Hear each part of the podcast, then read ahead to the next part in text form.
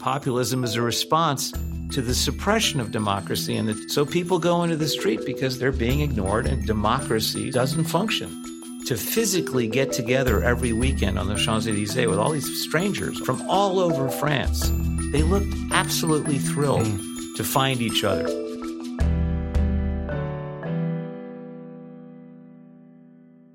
Hello and welcome to the Brendan O'Neill Show with me, Brendan O'Neill. This is a podcast in which an esteemed guest joins me to talk about the big ideas, the bad ideas, the problems and the controversies of life in the early 21st century. In this episode, I am delighted to be joined by John Rick MacArthur. Rick is president and publisher of Harper's Magazine. He has worked as a reporter for numerous newspapers, including the Wall Street Journal and the Chicago Sun Times. He was also an assistant editor at United Press International. He's the author of a number of books, including Second Front, Censorship and Propaganda in the 1991 Gulf War, and You Can't Be President, The Outrageous Barriers to Democracy in America.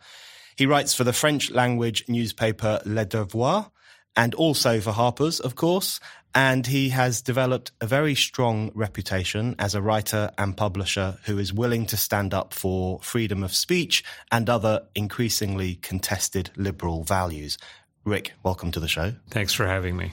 I want to start off with a broad question, if I may, about the state of freedom of speech, because we there almost seems to be a controversy every week about some article or some statement or some comment that some person has made. Of course, Harper's experienced it itself quite recently, notably with Katie Roiphe's piece on Twitter, Feminism, during which there was a storm even before it had been published, a kind of preemptive Twitter storm and a most extraordinary attacks on her and Harper's, and even a, a, kind of attempted blackmailing of other Harper's contributors to stop contributing in a, in a kind of defiance of this magazine that would dare to publish such an article. And this happens more and more across the Western world, particularly in the US and in the UK. And it seems to me that one of the great threats to freedom of speech now is not so much the kind of the boot of the state clamping down on um, ideological sinners, but the mob, a kind of uh, this intolerant, illiberal mob, which presumes that it can go through life without ever encountering an idea that it finds disagreeable. Yeah, it's a lot like a, a, a stoning, actually, an, an, 18th century stoning or something. I, it's uh, to me, it's it's the most remarkable thing. I, part of me refuses to take it seriously, uh, which is perverse because I have to take it seriously because I'm not on social media.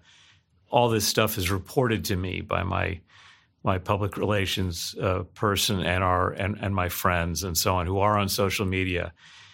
But when I do look into it and I actually read what people have said about me, most recently about the John Hockenberry piece we published, uh, who was describing his life post Me Too in exile, as as we called it, the violence and the fury mm-hmm. of the emails and the Twitter storm were remarkable. And even someone as hardened as not hardened, but as used to it as I am, because I've been through a lot. I I, I, I defended Salman Rushdie. Uh, my name was in the newspaper when it was scary, and I organized the counterattack. I really did organize. Jerry Marzorati and I organized the counterattack in New York mm. uh, when everybody was terrified they were going to get killed, and uh, so I've been through much worse than than Twitter, but even that being said, it's really remarkable. The ferocity is remarkable. And you can understand why people are intimidated. Hmm. And it is, of course, narrowing the debate because now uh, people are self censoring as never before. The great paradox of this country, is, as Tocqueville pointed out a long time ago, he was wrong about a lot of things, actually, Tocqueville, but he was right about this that yes, you can say anything you want in the United States and get away with it so to speak, but you also uh, have to face marginalization, complete mm-hmm. marginalization. You have to be willing to just step outside of society and live there mm. because polite company, and polite company today is Me Too orthodoxy, uh, diversity or orthodoxy. For a while, it was free trade orthodoxy, which is something I want to talk about if we can, mm. which is something that the ruling class and the financial interests love those things cannot be talked about. Mm. They just can't be talked about. No one's going to volunteer to have their head cut off. Yes. I wanted to ask you about yeah. where that ferocity comes from because it, it, that's a very good description of it. And, and uh, almost like a metaphorical stoning is a very good description too. And you see it so often these days. I mean, for example, Germaine Greer, a previously esteemed feminist now finds it very difficult to speak on campuses in the UK because she is trans skeptical. She doesn't think a man can become a woman no matter how much hormone treatment he or she undergoes. You see it in relation to anyone who dared to venture any criticism whatsoever of the Me Too movement, who were in, immediately put lumped in with sexual predators themselves as kind of complicit in that supposed culture of sexual predatory behavior. And the response is always incredibly ferocious and horrifying sometimes, the things that are said about people. So what is the driver to that? Is it simply, where does such a kind of visceral sense of intolerance come from, do you think? Well, I, I, think it comes from people feeling marginalized, paradoxically. They feel like they have no voice and that the media is, as Lewis Lapham used to say, an occupying army that has no respect for them. And suddenly along comes the internet, and everyone's mm-hmm. got their own printing press or, or soapbox, and they can scream and, and curse and say everything that they've always wanted to say but couldn't say it. And sometimes they get a reaction. Mm. So I suppose it's kind of exhilarating for someone who feels like they have no power, no place as a citizen, because citizenship is, has been passe in this country for sort of on and off, but for a long time. The whole idea of being a citizen and participating just doesn't have the, the excitement or the weight of being able to scream on Twitter. Uh, you don't want to go to a, a meeting and, and, debate other people when you can just sit at your computer uh, keyboard and, and, and say anything that comes into your head. So I have actually some sympathy for these people. Right. I really do. And it's an immense waste of time. Mm. If if I tell my writer friends because everybody does it. I I I was witness to the I think the birth of I guess you could call it the liberal surrender to social media at the PEN banquet 5 years ago I believe it was when Salman Rushdie was ironically Salman Rushdie was the uh, was the president of PEN and they honored the chairman of Twitter. Uh, I can't remember his name. And at a certain point in the he's when you honor these guys, they buy a lot of tables, and that's the reason you do it. To me, that was enough. But somewhere in the middle of the program, they decided to make a, a, a protest against Turkish censorship. I think some the Turks had thrown some people in jail as usual, and they did it by Twitter on the spot. So everybody, all these very famous writers raised their iPhones to the ceiling or to the sky. Uh, this is the Museum of Natural History on Central Park West, and twittered messages to the Turkish government, like primitive men discovering fire or something. It was the craziest thing I'd ever seen. I said, I didn't realize how bad it was mm-hmm. because, of course, this is three years before Trump gets elected president. But suddenly you go from liberals literary liberals celebrating Twitter mm. to Donald Trump using Twitter as his only form of communication. Mm. It was the beginning of something horrible. Yeah. I want to ask you in, in a minute about PEN and Rushdie and Charlie Hebdo and a few other things in relation to that organization in particular. But I just wanted to touch on something you said there about the sense of exhilaration some of these Twitch hunters or Twitter mobs seem to get I thought there was a very good example of that recently in the UK in relation to Sir Roger Scruton, the famed and esteemed conservative philosopher who was sacked by the conservative government in response to a bit of a stitch up by the New Statesman, which interviewed him and, and then took some of his quotes out of context and so on. And what was striking about that is that the New Statesman journalist who conducted this hit job took a photograph of himself drinking from a bottle of champagne and put it on Instagram and said, "This is the feeling you get when you take down someone like Roger Scruton." And I, I, I often think that I think the reason publishers like you are in, important is that there is often a symbiotic relationship between this search for the exhilaration that comes from claiming a scalp or from knocking someone off their pedestal And the cowardice that sometimes exists among traditional liberal institutions or even among some liberal publications who kowtow to that or who stop saying the things people don't want them to say or don't publish the thing people don't want them to publish.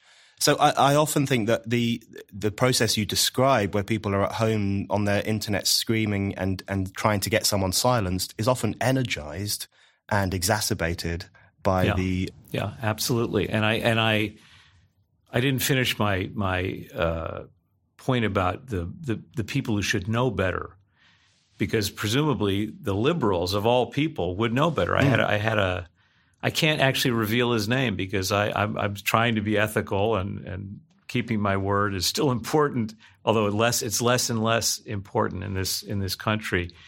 But a very prominent journalist called me yesterday to scream bloody murder at me about something we published mm. in Harper's, and uh, I said to him, uh, uh, "Come on, you know." I, I started out listening like publishers always do because I've been screamed at many times by writers and by targets of pieces and so on over the years, lawyers also. And I calmed him down and I said, come on, you've got a point to make, you've got an argument to make, write a letter to the editor. And uh, of course, if you write a letter to the editor, our, our journalist, our writer will have the, the right to reply. But isn't that the liberal ideal mm-hmm. after all? I mean, we, we keep arguing infinitely, we hope, so to the where nobody gets hurt. In other words, you keep arguing and nobody, there's no bloodshed, and that is the liberal ideal. And he goes, no, no, no, no, I don't want to do it. That's that would be regressive because I say one thing, he says another, and it just goes on and on. so I said, but that's the whole point. We wanted to go on and on to have a, a, a conversation and and not have one winner and one loser you know have a little bit of pluralism in, mm. in the in the conversation. So a little diversity in the conversation, if you'll pardon the word. And uh, but he in the end he refused to write the letter. He said I won't do it. This is extraordinary. Just extraordinary. At least he didn't resort to Twitter to attack me. yeah. He called me, which is better than nothing. Yes. But he wouldn't go for a conversation for or for an argument. He's yeah. just not interested. You mentioned the John Hockenberry piece that you yeah. guys published, it made me think about the difference between that and Ian Buruma publication of Jian Ghomeshi's piece about living with Me Too accusations, which was published in the New York Review of Books. And of course, as a consequence, Buruma was elbowed out by the looks of things. There's still some discussion about whether he resigned or was pushed out, but it seems to me to have been a, an unholy marriage between those two things. Um, which I have thought about for the past few months is is a bigger scandal than people seem willing to recognize. Uh, because someone of Buruma's stature, who's written about the crisis of tolerance, of course, in relation to the Netherlands and other parts of the world, to be pushed out over the publication of an article. And as he said, he feels it's necessary not to judge people before they've been taken to trial not to um, refuse to publish people who've not been found guilty of anything in a court of law. So he was upholding what you might consider to be pretty strong liberal principles, and he's gone. So in the New York scene of publishing, is that recognized as a problematic thing or is it brushed over? It's brushed over. In fact, I think the, again there was a sense of exhilaration and triumph that Ian had to had to walk, that Buruma had to walk the plank. Uh, I didn't have to walk the plank because I'm the publisher. They can't fire me. I can't fire myself. Uh, I suppose I could have resigned in disgrace, but the horrible thing about it is that there wasn't much protest. There was a hun- there were hundred writers from New York Review, I think, signed a letter, a polite letter saying, "While we don't approve of Ghomeshi, we think this is excessive." It wasn't that tough a letter. It was better than nothing. But Rea Hederman has a lot to, to, answer for. He's just he's he let down our side mm. terribly. And this is a guy who comes out of Mississippi, grew up in Mississippi, and knows all about racial intolerance and how dangerous it was in the '60s to, for a white Southerner to defend civil rights for black people. Uh, to give in to his staff, and I know this is what happened that he was intimidated by his own staff and by the threat of a university press boycott, advertising boycott. And again, what world are we living in where university presses are threatening to boycott a, a magazine for expressing an opinion, an unpopular opinion, or allowing some to express an, an unpopular point of view. It's just it's just astonishing. Mm. So that uh, Hederman was doubly obliged, under from my point of view, to defend not only the principle that his editor can publish something that people don't like and not have to be not have to quit or not have to be fired, but also that you don't ever give in to an advertiser boycott. If you the minute you give in to advertisers, you're finished as a publisher. And I worry now that New York Review has lost its its compass, its its its sense of what it was, uh, and that it's it's it, that it's going to be in trouble. I don't know. We'll we'll see what happens. They, they don't really have an editor. They have, I think, uh, two editors who I haven't heard of, but they gave in on. Hederman has to know better mm. as a liberal than to give in to the mob. Mm or to give in to advertiser pressure, but he did. It's a it is a catastrophe. And I'll just say mm-hmm. one other thing that the the irony again is that, or the depressing thing for me is that, you know, 15, 20 years ago, uh, I could have written an op-ed piece for the New York Times saying that this is a bad thing, and they would have published it. Not anymore. I don't even bother to try. I have to write it in the Spectator, a conservative British, uh, Tory-leaning uh, magazine. Mm. That's where I have to go to say this, or maybe Le Monde Diplomatique I write I write now. I'm pretty much limited to to left and and conservative, far left and conservative mm. publications. Um, it's the exact same process yeah. in the United Kingdom, where yeah. if you want to write something in defence of freedom of speech, you don't go to the Guardian and you don't go to the New Statesman, which you might have done 30 years ago. You you have to go to the Telegraph or the Spectator. Or the Spectator, precisely. Um, which is what I did to when I finally figured out how I wanted to to address it. I wrote it for the uh, to address the Buruma firing. It was a firing. I went to the Spectator. Mm. I wanted to ask you uh, before we carry on with the yeah. censorship discussion because I think that's such a crucial issue of our time on the Me Too phenomenon, which I find increasingly scary. And and one of the things that's most striking about it is it seems to me to have assumed almost a kind of McCarthyite feel, where particularly in Hollywood, as with McCarthyism, everyone fears the pointed finger and the exposure, which could come in a Facebook post or a tweet or an article relaying some bad date someone had or some bad sexual experience. Anything could happen to them at any moment. So there's this climate of fear, climate of censorship, and this sense that even speaking out against it is a scary thing to do. I did. I wrote a piece for the Los Angeles Times about Jeremy Piven. Jeremy Piven, the actor, made a very good point, which is basically to ask the question: What happened to the principle of innocent until proven guilty? Why are people assuming I'm guilty because of two accusations made on social media? Which I thought was a very good question. But it, there seems to be an unwillingness, even among liberals who are in favour of due process, or, or ought to be, to call out this culture in which people's reputations are destroyed on the basis of accusation alone. What, what, do you think is driving that fear to stand up for universal legal principles? Well, there's there's uh, I mean there's famous play, The Crucible, describes it. I, I, should have said a 17th century stoning, not an 18th century. I meant a, 18th century. We were talking Enlightenment. 17th century, we're talking Puritans in Massachusetts really uh, pursuing witch hunts. And this is this may be a peculiarly peculiarly American phenomenon. I've tried to figure this out, and I haven't, obviously, or I would have pronounced made some kind of pronouncement. but there's something in this country, this uh, and the way we were founded, that demands uh, periodic purifications. And so there's the Salem. It's before the United States. It's still America. Mm there's the 17th century witch witch trials in Salem, where there's just a, a hysteria when you read the accounts of what was really going on. It's really extraordinary, and very very much like what happened during Prohibition. There was hysteria in the country. They banned alcohol. Imagine, it's still hard to believe that selling or or uh, or drinking alcohol in a public place was illegal for 11 years. Was it? No, more than that. 12 years? I can't remember now. And there was another kind of ritual purification and uh, sort of hysteria. And then, of course, you have the 50s uh, and McCarthy and the Red Scare. Although there was an earlier Red Scare during Woodrow Wilson that doesn't get enough attention. Uh, the first Red Scare was in 1919, where Wilson whipped up fear of foreigners and coming after World War One, when if you were a dissident and you were opposed to, to America's involvement in World War II, like uh, Eugene Debs, you get thrown in jail mm. for sedition. Mm. There was something called the Palmer raids, named after the Attorney General of the United States, uh, whose name was Palmer.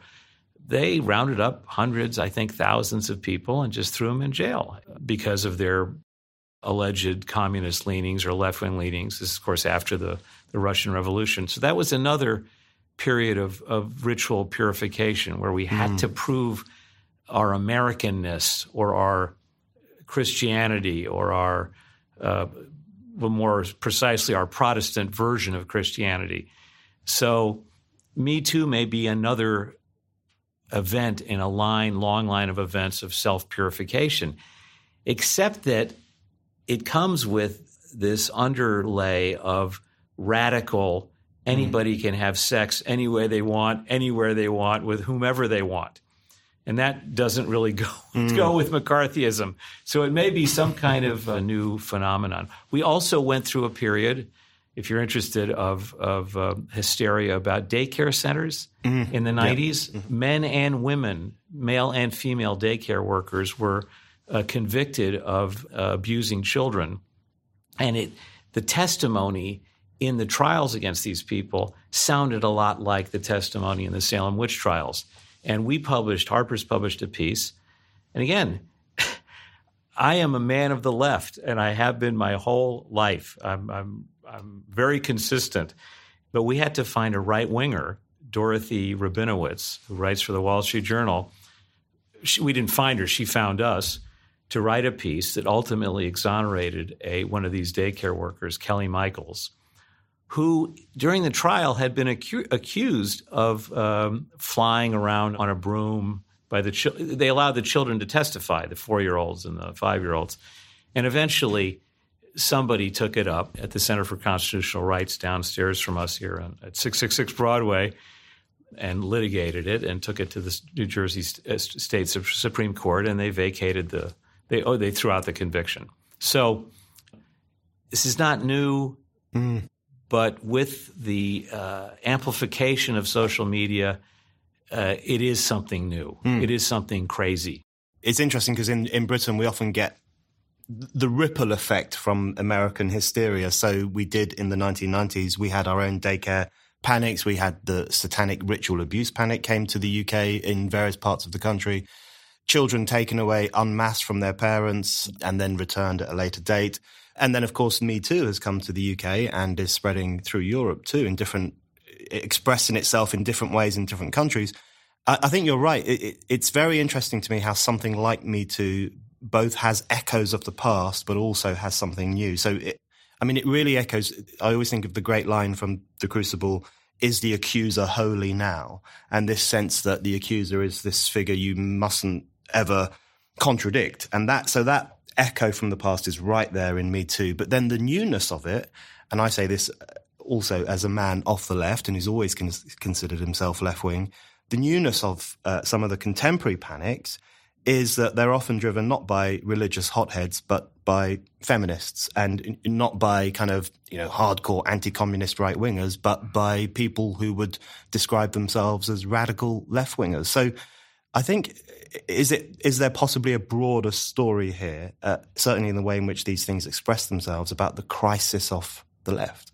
Well, uh, I just I have a very close woman editor friend whose attitude is she said it to me several times. Look, it's like the French Revolution. You know, it's not fair, but heads heads are going to have to roll for the for for the for the patriarchy and for the abuse in offices and across society and so on to to um, to end. Mm. And I I take her point. I mean, I you know I I'm not sure I I've even even with my predilections I would that I would have favored the terror, uh, but um, followed the overthrow of the king in France or the, the execution of the king in France. But you know, reasonable people can disagree about what the best way is to to combat sexism and wage discrimination and unequal opportunity and so on and so forth. But to me, these are things. These are this is old hat. It's old news. In other words, I came. I grew up young adult and became an adult in the '70s when I thought intellectual feminism was sort of at its height. It had become a a, a real you know, it become a department in universities for one thing, and there were a lot of very distinguished feminist writers writing on different levels and on different themes and so on, published in Harper's Magazine and elsewhere. And I kind of, I guess I naively had the thought that the argument was won. Mm. The feminists had won the day. It, so it may be also that the backlash that started with Ronald Reagan, this is a backlash against the backlash. In other words, mm. the uh, Reagan comes up just as the Equal Rights Amendment has been proposed in the United States, an amendment to the Constitution, which would finally give the uh, the Constitution teeth against sex discrimination. Technically, the I think it's the Fourteenth Amendment, which outlawed, in effect, racial discrimination, and doesn't mention gender. Uh, should take care of it, but it hasn't. It never did. So the Equal Rights Amendment comes up and um, for ratification, almost got there, missed by five states. It would have banned discrimination on the basis of sex, very straightforwardly.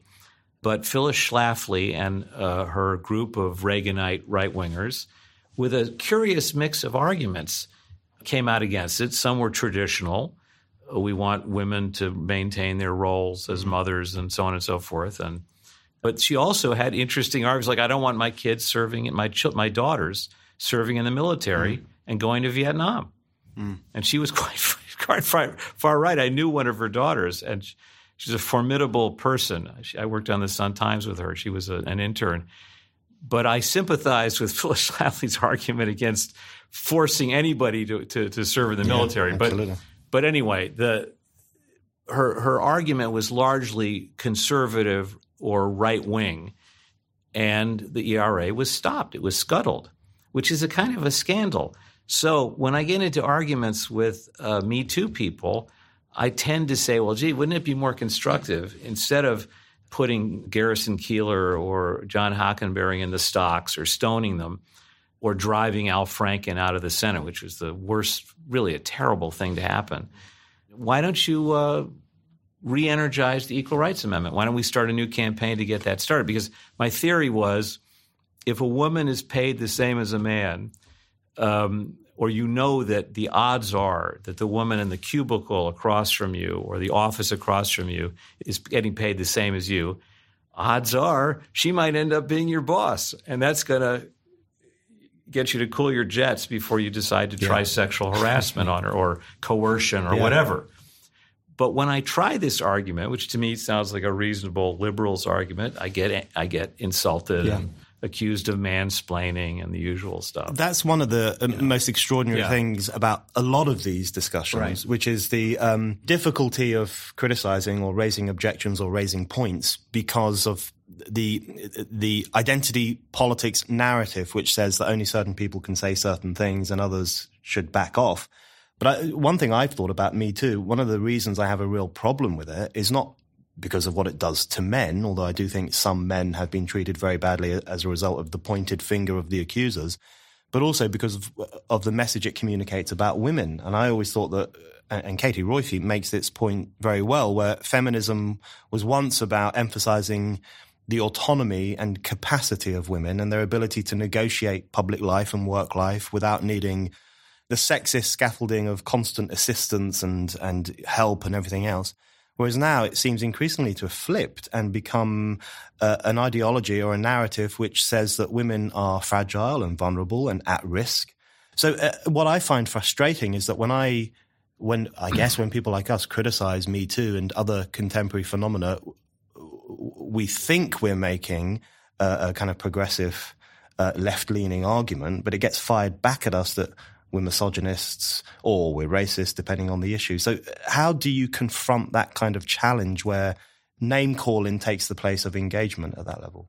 Well, I'm evidently not doing a very good job of it because I I had an infamous now uh, confrontation with Anne Marie Tremonti, I think it is, on the Canadian Broadcasting Corporation um, last uh, September on the radio uh, over the Hockenberry piece, and I could see. Uh, first of all, I'm, I'm media trained, so I uh, mostly, if I'm going to do something like this, I insist on going on live uh, because that's the only way you get an, a word in edgewise. Yeah. I mean, I was on, yeah. I was on. Again, I'm I'm I'm flinging my left wing credentials at your audience, but I was on. I take I do the hard work. I I take the chances. I went on Bill O'Reilly on the O'Reilly Factor right after 9/11. Uh, when the country was again hysterical and they were waving the flag and calling for vengeance and so on, to stand up for, I guess, for civil liberties and for the Bill of Rights you know, he O'Reilly was furious with me, and they never let me on the show again because, anyway. But with Tremonti, I thought Canadians, who could be more reasonable than a Canadian? These are people who like to, they're polite and so on. But they set up the show with pre recorded interviews denouncing the New York Review and uh, Buruma and Ghomeshi, who was Canadian and had been tried for criminal assault and acquitted, by the way. Mm-hmm uh, or sexual assault and, and, and, criminal assault and acquitted. And so there's about seven or eight minutes of this before I come on, and there's never a mention of the context. In other words, what is Hockenberry? Who is he? And what is his, you know, what's his argument or anything? Nothing. It's left to me. So I say right out of the, the, the gate, uh, look, your audience might be interested in knowing that he's a, a paraplegic, he's in a wheelchair, and don't you think that is something your audience should know? It puts it puts sexual harassment from this guy in a wheelchair in a different context from, say, Harvey Weinstein or uh, Charlie Rose or some other celebrated predator. And she went crazy on me. She got furious with me. What's that got to do with anything? I said, well, he obviously can't jump out of his chair and attack anyone, for starters. So if you're feeling I, I wasn't able to elaborate, but if you're feeling threatened by him, well, I mean, words can hurt, but hmm. he certainly can't do anything to you physically. And so this apparently just is not uh, acceptable context for the discussions. But then I said, why can't Hockenberry make an argument on two levels, three levels, four levels? Because it has to be one uh, it's it's at, it's black and white. It's got to be one thing or another. It's either I apologize completely, which is part which was part of the lead into the show. They had a guy. Oh no, on another show, I, I, I heard uh, the perfect apology from someone who had been accused of, of, of, of predatory sexual practices. And this guy, he was a professional actor, and they they played his apology, his confession, and his apology on a show called On the Media uh, on nat- which is on National Public Radio, and the host, the host of the show, applauded this because this is the perfect kind of confession and apology. So this guy could be allowed back into, into, into society, whereas Hockenberry, because he hadn't apologized properly, he sort of apologized, but not entirely, is not allowed to work again. He can't come back into radio. He can't come back into society. So I then accused Tremonti of of having adopted a Soviet tone, mm-hmm. because uh, to me this sounded like communist or uh, Stalinist or or Khmer Rouge rehabilitation. In other words, the only way you can get off the hook is to confess totally to your crime in the right tone of voice. And and she was again outraged and said, "Have you ever worked in the Soviet Union?" as if it mattered whether we. You know, it's like I, I, I, should have said uh, clearly you did because you learned their you learned their methods. So I'm sort of at a loss as to what. That's how I've tried to confront it yeah. is with a with a little bit of sarcasm, some sense of humor, and and and but also sticking to my guns. The problem is nobody is going to invite me now that I've been on that show uh, to some colloquy with. Uh, mm with angry Me Too Me Tooers. For example, we we tried to get together a panel of women, all women, moderated by a woman, to to discuss Katie Roiphe's piece, which would include Katie Roiphe, of course, on the panel. No prominent woman we invited uh, would accept the invitation because they couldn't be seen with her. They could not be seen with her in public. It, it's fascinating because as you were speaking, I was thinking of Stalinism and the demand for the public retraction and the public self flagellation. And that does seem to be a central part of a lot of the features of contemporary culture. On, Women and Me Too, at, at Spiked, we published a piece called Meet the Women Worried About Me Too, where we got together 13 female voices, and it was a struggle coming up with right. 13 prominent women. You know, Lionel Shriver was one, um, Emily Yoffe and Christina Hoff Sommers, and others who were willing to put forward a critical perspective. And I think those, those are incredibly valuable voices.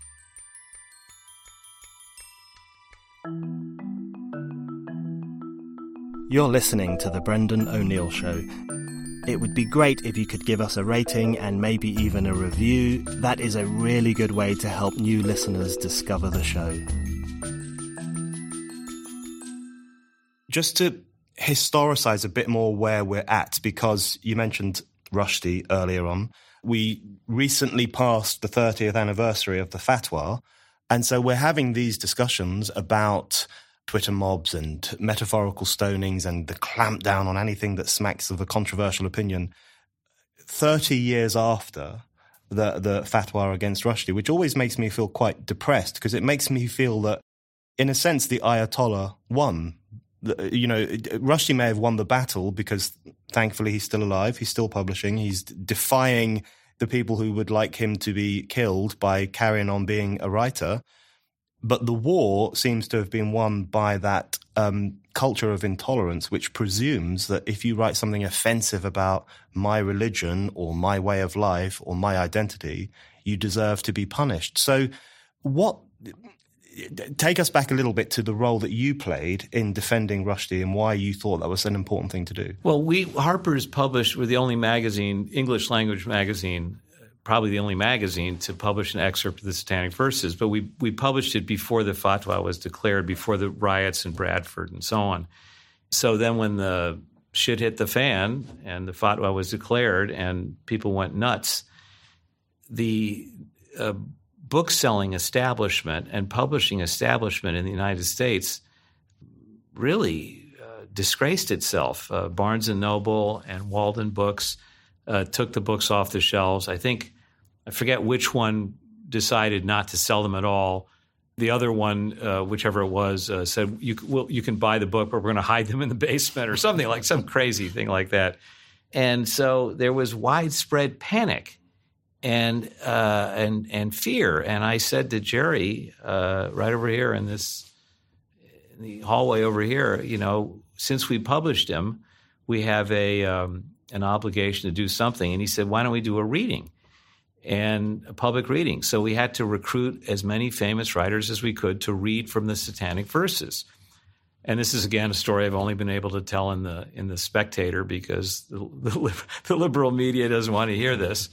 But Susan Sontag, who was the head of PEN at that time, uh, flinched at the last minute. We'd organized this thing, and we've got all these very famous writers coming, and every, everybody's been assigned section from the novel to read out loud. And there are people uh, chanting, you know, "Death to Rushdie" out on Broadway. This was at Houston or Broadway. Metal detectors, the whole thing. And um, Susan Sontag comes up to me and says, "Wouldn't it be better if we didn't read from the novel because that might incite people. It might it might offend them and make it worse." I said. The whole point of this is to is to stand up for the ability for our right to read it and to speak it, uh, and and it would it would be a terrible defeat, a terrible pu- public relations defeat, and moral defeat if people censored themselves and just made statements.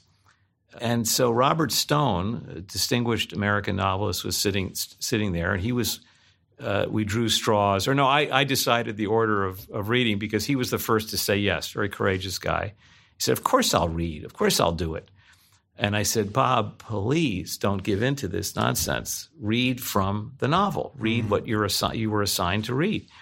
And Stone came out uh, and read it, and oh, the whole place relaxed, and it came off, and the panic subsided. Yeah. Uh, books went back on sale, went back to press, and so on and so forth. So I've been through moments like this where, you know, liberals got scared, uh, but other liberals uh, stood up for liberal values, and uh, and conservatives as, as well, right wingers as well, stood up for the First Amendment in that in that case. And once the panic broke, people came came to their senses. With Me Too, uh, no such thing has happened. I keep thinking we're going to publish something uh, that's so decisively logical or rational that it'll break the panic, and people will say, "What? What happened? Yeah. Why did we go mad Yeah. collectively?" Yeah.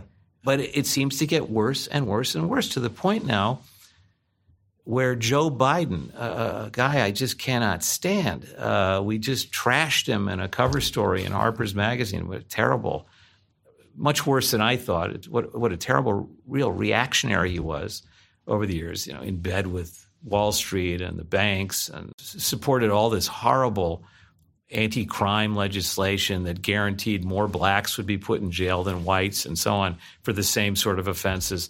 Just a terrible politician, terrible person. Uh, but even so, he was being pushed as the great moderate, uh, middle of the road alternative to Bernie Sanders to run for president. But none of the things that we said or that anybody else said had any impact on the debate. The only thing that's had an impact on the debate is the fact that he's a real touchy feely guy and likes to grab people from behind and kiss them on the head and squeeze them. And so squeeze, and he squeezed a lot of women's uh, uh, shoulders and elbows over the years. So that is more likely to drive him out of the race than any of the bad things he did, sucking up to Wall Street or, or Yeah. uh, being unfair to minorities. It's, it's just, it's absolute. And, and, and there doesn't seem to be any, any sign of it abating. Yeah. I'm not sure I'm answering your question, but uh, because again, you had a cadre, you had a sort of a, a, a, a baseline and a you know sort of under underpinning of the liberal idea uh, and the Constitution in 1980. Uh, what was it? 80, 87 or 88? I've forgotten what year the fatwa was. 89. 89, Yeah. sorry, 1989. Today, it feels like it's just kind of uh, washed away. Yeah. It's what I find interesting about the Rushdie affair is It was the same thing in England. I mean, you had Yes. liberals who should have known better criticizing Absolutely him. right. Like my friend John Le- David Cornwell and and others. It was Harold Pinter by himself with ten other people. That's right. At first, right? it was a tiny number, Yeah. and um, a lot of the people refused to stand up for him, whether from fear or, or whatever it was. But Yeah. what I find extraordinary about the current period, if if we look at the United Yeah. Kingdom, for example. Um, it- it- we now have institutionalized the fatwa mentality. So, for example, the Metropolitan Police, which for a period of time was charged with looking after Salman Rushdie in the early days, now has a stipulation, an actual published document about hate speech, which describes, um, has a list of things that can be considered Islamophobic, which includes arguing that Islam is a rigid religion or arguing that uh, Islam is inferior to Western values. And what you realize is that the very police force, which for a period of time had to look after Rushdie, might today actually arrest him. So, uh, and if we fast forward to 2015 and the extraordinary situation where 242 authors took umbrage at um, PEN America's decision to give a, a Courage Award to Charlie Hebdo, which I thought was the most astonishing abdication of a writer's responsibility to defend even those who have been murdered at their desks. They they boycotted the PEN dinner. They actually boycotted the PEN dinner, which was honoring Charlie Hebdo that year. And um, I'm glad you brought that up because in countries where, again, because of Charlie Hebdo particularly, they should know better. Uh, there's also this new uh, sort of uh, anti-hate speech uh, mob mentality taking hold that's very frightening. And I'm speaking of France. I'm half French, and so I do a lot of uh, uh, TV and radio in France when I'm when I have a chance. And I was on a show uh, about a month and a half ago, and the French have now proposed all these laws to to suppress the internet, to suppress hate speech on the internet, um, uh, and and punish anybody who says something insulting. And of course, right now it's aimed at uh, uh, anti-homosexual, anti uh, black and anti um, feminist, I guess, anti woman mm. speech. But I'm sitting there on a round table on a TV show, and everybody's saying, "Hump, yes, yes, we've got to suppress. It's terrible, and the we can't allow this sort of hate speech to, to go on unfiltered on the internet." It's understood that it's the, the government and the courts that are going to decide what's acceptable and what's not acceptable. They're going to decide how to enforce the law. Mm. Um, and I said, My God, after what you've been through with Charlie Hebdo, uh, you don't understand that it depends on your point of view, what's offensive. And if you start trying to choose between points of view, uh, then there will be no points of view expressed uh, freely anymore. How can you defend Charlie Hebdo yeah. and not defend the anti Semites and the racists and so on and so forth on the internet? Yeah. And here, here we are in the country of Voltaire. So it seem, seems to have spread there as well. Although there I see a plot between Macron and Zuckerberg of Facebook. they met. I didn't yeah. realize until I've been there that they had a big yeah. sort of summit meeting. That's right. And that's where they, I think, they hatched some of these ideas about how to police the internet more effectively in such a way that Zuckerberg continues to make a lot of money while, while, some people get to speak and some people don't. Yes, it's it, in fact on the morning of this podcast, um, Facebook has announced that it has expelled uh, numerous British extremists, including the British National Party, Britain First, Tommy Robinson, and various other kind of hard right wingers. So uh, explicit political censorship right, is depends on whose ox is being gored, but nobody is making that argument yeah. from the tradition. They're all saying yes, hate speech is is horrible. Yeah, unacceptable. Uh, I, I think the, the governments and liberals often don't realise the extent to which there is an interplay between their unwillingness to defend freedom of speech, including the freedom to offend, and the rise of a violence of censorship. So I've always thought that something like the Charlie Hebdo massacre was in many ways the, the kind of militant wing of political correctness because it was driven by entirely the same idea, which is that if you insult my religion, and in Western Europe there are laws, which, you know, Michel Houellebecq, for example, was taken to court because he said Islam is the most stupid and grotesque religion. Brigitte Bardot has been fined for her inflammatory comments about the Islamic production of meat and so on. So you think yourself, these guys have grown up in a country which has told them again and again uh, uh, these guys by I mean the Charlie Hebdo killers, which has told them again and again that it's awful if anyone criticizes their religion. And you suddenly realize they didn't necessarily have to get this murderous idea from someone in the East. They grew up in a society which told them they had the right not to be offended, which I think is a is an incredibly dangerous right to give to anyone. Right. Where's the counterattack coming yeah. from? Uh, I mean, there are intelligent uh, and, and rational Muslims who try to make this argument. The problem is it, a, a, white liberal making the argument has less authority, moral authority now, than a Muslim or a, uh, an African American or a feminist.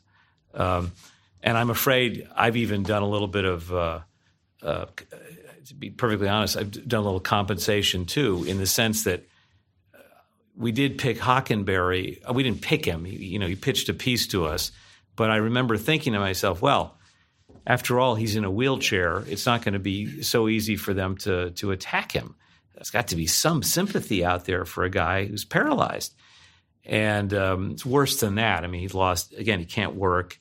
His wife left him. His children are angry at him and so on and so forth. He's had a, he's had a rough patch. But he can't do much mm. anymore. And he never could do much to threaten anyone. I mean, he was apparently – accused of bullying people in the office, not just coming on to guests who he invited onto his show afterwards by coming on to them asking them for a drink. But I I probably wouldn't have you know, I, I felt safer with him. Yeah. I feel safer having Lionel Shriver and um, Katie Roiphe make the argument than me make the argument. Uh, and that's not good either. Yeah. I should be able to make the argument too. Uh, I agree. Just like, uh, you know, Lionel Shriver's big stunt was to put a sombrero on at a that's literary right. festival in Australia, I think mm. it was, to say, here I am appropriating someone else's culture and daring to write about it, to challenge people about this new orthodoxy. Yeah. That a white person can only write about white people and so on and so forth. They yeah. can't imagine another character outside of their class or race or whatever. Yeah. You're listening to The Brendan O'Neill Show. If you like this podcast and Spike's other podcasts, and also the articles and essays that Spiked publishes every day, please think about giving us a donation. Spike's content is free and we want to keep it free, and donations really help us to do that. Head over to Spike's donation page now at www.spiked-online.com. In the brief time we've got left, I want to ask you a little bit about contemporary politics. So you write in French, as you say, you, you've been on French TV, you speak about French affairs. Of course, France is currently experiencing uh, what I would consider to be a quite exciting revolt, which is uh, very sustained over a long period of time, every weekend for the past 20 or so weekends. A populist revolt. We have a populist revolt in Britain in the form of Brexit. There are populist things happening across Europe. And of course, there's a populist thing in the US too, but it's a bit more complicated and filtered and, and strange, perhaps. But I wonder how you feel about these kind of kind of bottom up uh, uh, demands for a new kind of politics or a new approach to politics. Do you feel positive about them as a man of the left? Well, I'm a little bit divided because my conclusion uh, the conclusion I drew after interviewing the Gilets jaunes on the Champs Elysees, uh, beginning of March, I wrote, wrote, something about it. I can't say I'm, I'm, not an expert, and I spent a couple of hours with these these people. Was partly I'm a little a little disappointed that they don't want to organize a political party. I think everybody who follows it knows that there's a most of the Gilets jaunes are actually offended by the idea that they would resort to conventional politics uh, and actually run a list of candidates or have a leader, a clear leader. And uh, as I was listening to people and talking to people on the street there, uh, I began to realize that what they really cherished was being together. Mm. That what they seemed to be really in, in search of was human warmth. Yeah. And since I'm a longtime critic of, uh, f- first of all, free trade, orthodox free trade, I'm also a longtime critic of internet culture. Um, I'm a I'm a longtime critic of the concentration of wealth and and of the the spread of big box shopping malls and grandes surfaces in French, which are destroying the, the downtowns of villages and towns and cities all over the world, but in France as well. Uh, I I have leapt to the conclusion that these people they're not uh, starving. These people, mm. they're not doing well. They're poor, or they're lower middle class, or uh, lower lower middle class, um, uh, but they're isolated more than anything else. They feel isolated and ignored, mm.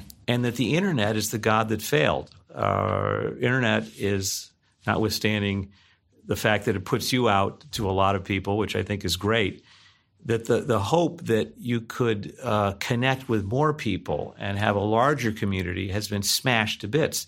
That it's more of an isolating uh, phenomenon than a, than something that brings people together. So to physically get together every weekend on the Champs Elysees with all these strangers, all these people you didn't know, and then you become friends with from all over France was empowering, uh, ennobling, fun. They looked absolutely thrilled mm. to find each other which makes it all the crazier that the cops were so violent. Mm. The day I was there, they were not. They'd obviously somebody the word had come down to to lay off and not beat anybody up or throw tear gas. But these people, I think, don't want to stop demonstrating because they don't want to go back to their lives of isolation and atomization yeah. in front of the screen. Yeah. Oh, I'm sorry, part-time work.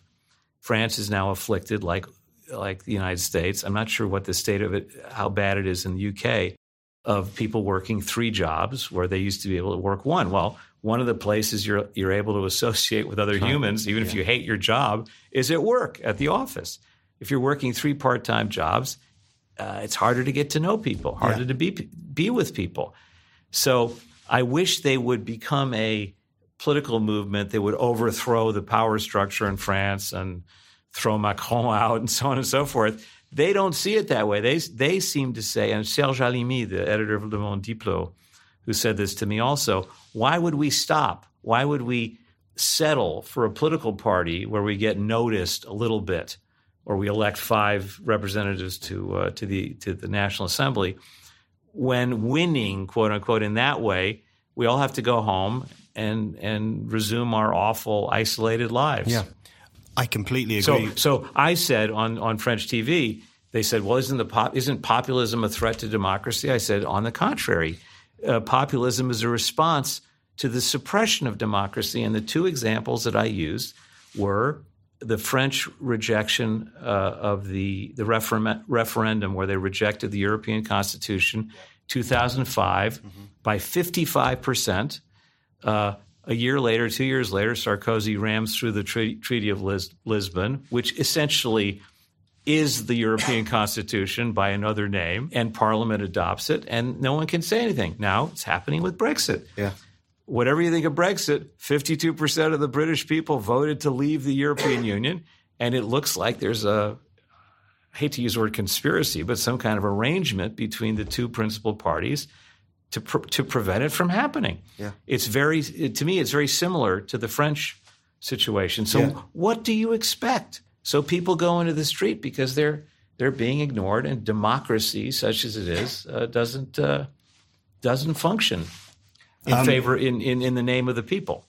I completely agree with your um, depiction of the populist moment as a as a search for solidarity, a search yeah. for community, a search for a sense of collectivity, and that's the word, uh, solidarity. And, it's uh, for, and for, in France they would say fraternity. Yes, it's the fraternity part of liberté, égalité, fraternité. Absolutely, that's what they want. And and that's what yeah. I find quite radical yeah. about it because right. it is a search for solidarity against the individuating dynamic of neoliberalism, against the individuating dynamic of the new woke politics where it's all about the self and against uh, the third way and all these things which tell you you're just an individual and which tell you that you know you're a small part of a large machine that you could never possibly understand. And I, I wanted to say this because I wanted to say it from the beginning uh, before we run out of time that I started out.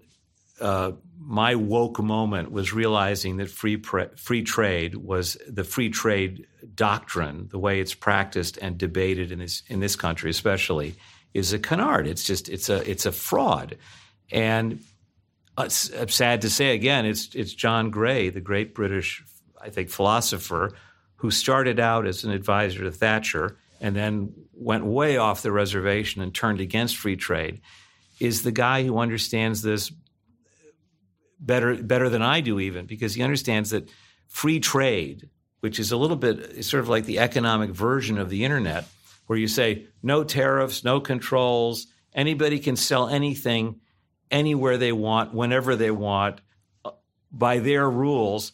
It doesn't just destroy the local uh, steel industry or the local uh, farmers or whatever uh, the tariff used to protect. It also destroys the culture it steamrolls the culture. And once you've destroyed a culture, and I know what it is in France, I you know I've sat at the bar in these little towns that used to have a real commerce, uh, you know, real jobs and a local factory and so on and so forth, where people had a sense of community. It wasn't perfect, but at least they had something that they could they could gather around.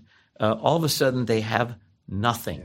They have nowhere to go, and where do you, how do you recreate that? Yeah. Once the culture that that that centre ville culture is destroyed, uh, high street culture, whatever, uh, uh, you can't just reconstruct it like Notre Dame or whatever. Yes, you can't rebuild it. Absolutely. I want to throw in one more yeah, quick yeah, question, yeah. if I may. Um, because I, I agree. I, I, the thing that surprises me about the mainstream left's opposition to the populist thing is I think they fail to see the anti-capitalist, anti-neoliberal component, which to me is very strong. But I wanted to ask you just finally, and just to say that the mainstream, this is the debate is going to turn against Trump on free yes. trade yeah. in the coming election, and a lot of liberal Democrats refuse to acknowledge that free trade, NAFTA, the deal with China, they're not free trade deals, but they're called free trade deals. Uh, are what alienated yeah. enough Trump voter, uh, enough Obama voters to push them to vote for Trump. And that's that's the kind of thing I wanted to finish on and to ask you about. Yeah. To what extent do you think someone like Bernie Sanders is capable of doing the kind of thing you've just mentioned? Because it strikes me that almost without realizing it himself, Bernie is engaged in a battle against the new woke left when he says things like class is more important than race and gets a huge pushback, although I think he's absolutely right. When he says things like stop calling me an old white man and talk to me about my policies and my vision of the economy, if he took a few risks, I think he could present pretty good populist left wing alternative, not only to Trump, but also to the mainstream Democratic establishment. Yeah, that's my hope. And of course, I'm uh, I know him a little bit. I don't. I'm not pretending to be an advisor, but I when I, the two times I've spoken with him, I've I've emphasized uh, that he's got to he's got to stand up to the to the free traders or the fake free traders, but he also has to stand up to political correctness. Because if the minute he gives on political on political correctness, he kind of sabotages his class argument, and we're all in this together, and so on uh, the minute he gives into identity politics. But he also hands Trump a gift because Trump can just ridicule him. Uh, the way he ridicules uh, Elizabeth Warren for having claimed she had Indian, uh, uh, Native American ancestry. And uh, it's going to be important because this is the thing that was remarkable about when he ran the last time is you'd see construction workers who, you know, back in the 60s would have been racist, anti, even anti Semitic, uh, cheering for Bernie Sanders because he understood the class issue and he understood that the mainstream Democratic Party with the Republicans had sold out the working class in this country with NAFTA and with uh, with the the it's called permanent normal trade relations with uh, with China. So Trump talks the talk. He doesn't believe anything he says, and people say, well, at least he says it. And if, if Sanders can, can, can weigh in on this and keep uh, even with Trump on trade issues, I think he should pick Sherrod Brown, the senator from Ohio, as his running mate. He has a chance to win. He'll, he'll win back all the people uh, who voted for Trump. Mm. Remember, there are about 8 million Obama voters who mm. voted for Trump. And uh, the election turned on the votes in Michigan – uh, Wisconsin, and Pennsylvania. Uh, the electoral college vote, it's about 80,000 people, I think they figured out. If they'd gone the other way, uh, the electoral college would have favored Hillary mm-hmm. Clinton. But I guarantee you, I've interviewed a lot of these people. They're alienated, angry, ex factory workers who saw their jobs uh, sent to uh, Mexico or China because they would work for uh, 50 cents an hour or a dollar an hour, a dollar an hour in Mexico. And um, the Democratic Party is not interested in their problems. And I've seen this in the, the few confrontations I've had since then with mainstream Democrats. They will not address the class issue. They will not talk about the working class. And we mean we're, talking about working class. We're talking about all colors, mm-hmm. all races, mm-hmm. uh, all genders, uh, uh, including transgenders. It's everybody uh, getting the shaft from above. And the more they do the identity politics, uh, the more it chops up the, the market and makes it hard for somebody like Sanders to win. Um, you you can you better believe that uh, the Clinton Obama uh, people are going to. They've already done a lot to try to uh, sabotage Sanders in the first two months. They were clearly leaking stories about sexism in the campaign and so on and so mm-hmm. forth. He's got to stand up to that if he's going to win. Rick, thank you very much. Thank you very much.